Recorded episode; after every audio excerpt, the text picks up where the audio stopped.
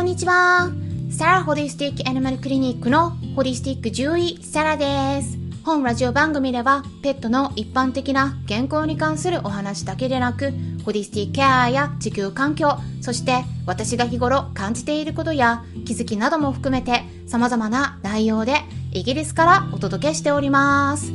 さて、皆さん、いかがお過ごしでしょうか？昨日はですね、メンバーさん限定で配信していったんですけれども限定ライブでお答えしきれなかった点についての補足を入れていったんですがそうしたらですね今までの音声配信の中でも一番長い配信になってしまいました。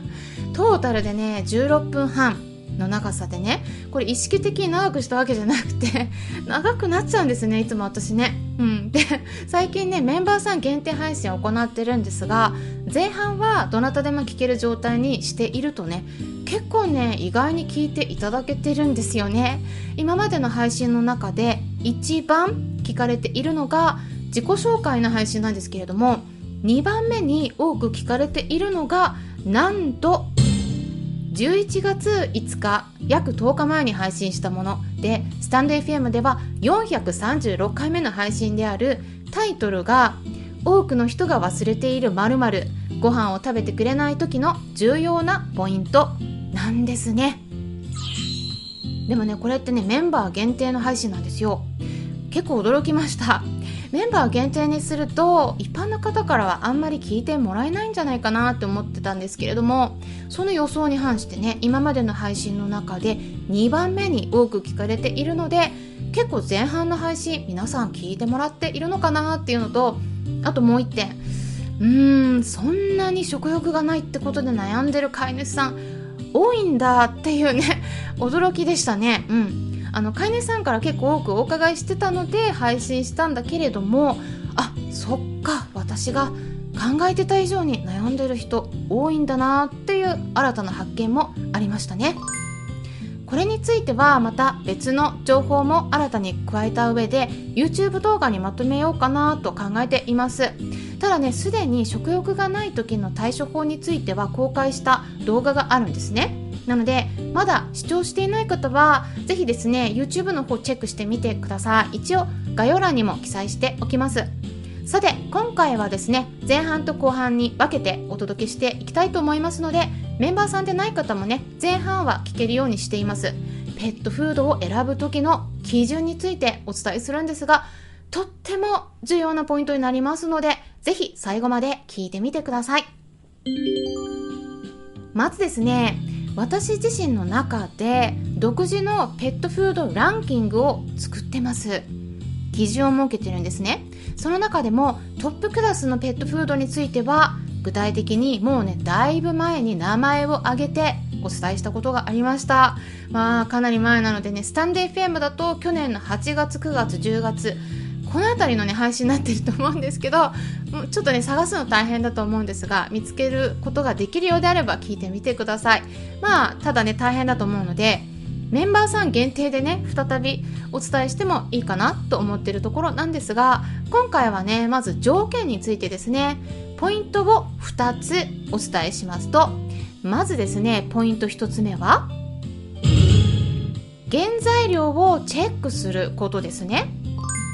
これはかなり多くの方がすでに実践されてるかもしれないんですが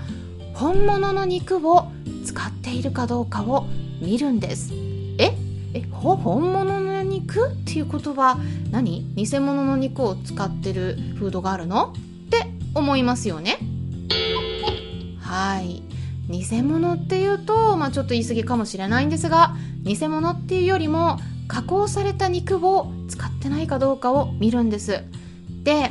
加工された肉っていうのはどういうものかいうと人間が食べるもので言ったらウィンナーとかソーセージ、えー、ハムとかベーコンとかそういうものですね、まあ、そういうお肉の中には防腐剤などがすでに入っているんです。で人間の方でも実はそういった加工肉を食べ続けているとがん特に大腸がんになるリスクが上がるということが論文でも証明されているんですね。具体的に例えば一つご紹介しますとイギリスのオックスフォード大学から2019年に発表された情報があるんですが約50万人近くの調査を行ったんですね。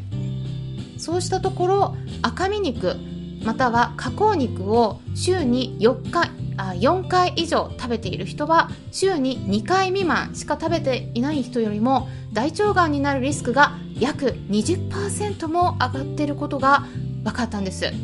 実はこれだけではなくて赤身肉とか加工された肉とがんとの関連は他にも論文がたくさん出ているんですね。っていうことで IARC 国際がん研究機関の方からも加工肉を食べることは人間に対して発がん性があるというグループ1に指定するという報告書がまとめられたんです。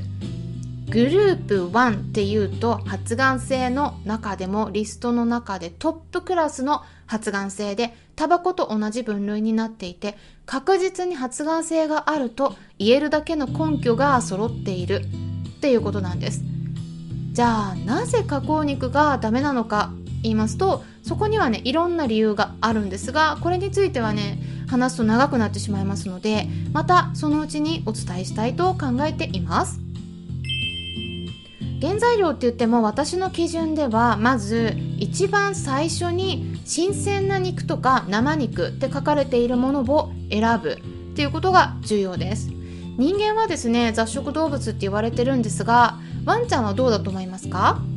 これはですね11の間でも意見が分かれるんですが私はですね完全雑食動物でも完全肉食動物でもない。その中間くらいの存在だと考えてます。猫ちゃんは完全な肉食動物です。これは獣医種の間でも意見が一致してます。ですから穀物を主食にして食べていくこと生きていくことはできるんだけれどもそれがじゃあベストなのかって聞かれたら違うんですね。穀物については食べてもいいんだけどメインにするべきではないんですよ。メインにするべきなのは肉なんです。ペットフードっていうものの総合栄養食にするための基準っていうのは健康になるための基準ではないんですね。ここも勘違いされやすいポイントなんですが最低限生きていくための最低レベルの基準なんです。なのでその基準ギリギリのものを選んでいて健康になれるかって言われたらそれはまた別の話になってくるわけなんです。そのあたりをですね区別するようにしましょう。そしてですねポイント2つ目としては成分の保証分析値です。ここもきちんと見るようにしましょう。原材料見てる方結構いらっしゃるんですがこの保証分析値まできちんと見てる方は少ないです。この辺りについてもどんな風に見たらいいのか詳しいところは後半にお話ししていきます。さて今週もクラブハウスのペットのホリスティックケアクラブにてお話ししていくんですが次回のテーマはペットのハーブについて具体的にどんな風に取り入れていったらいいのか簡単な方法についてみんなでうちはこんな風に取り入れているよっていう感じに情報をシェアしていくという軽い感じでお話ししていきます。はい。はい。日程はですね11月19日金曜日の夜8時半からとなりますのでちょっとねいつもと時間が違って、えー、前倒しになってます。8時半からになりますからあ間違えないようにご注意ください、えー、ぜひねご都合合わせてご参加いただければと思います。えー、クラブハウスの招待制はなくなりましたので、概要欄のところからリンク先をチェックしていただければ、誰でも参加できますよ。それでは、後半に入っていきます。あ、これはちょっと違った。はい、後半に入っていきます。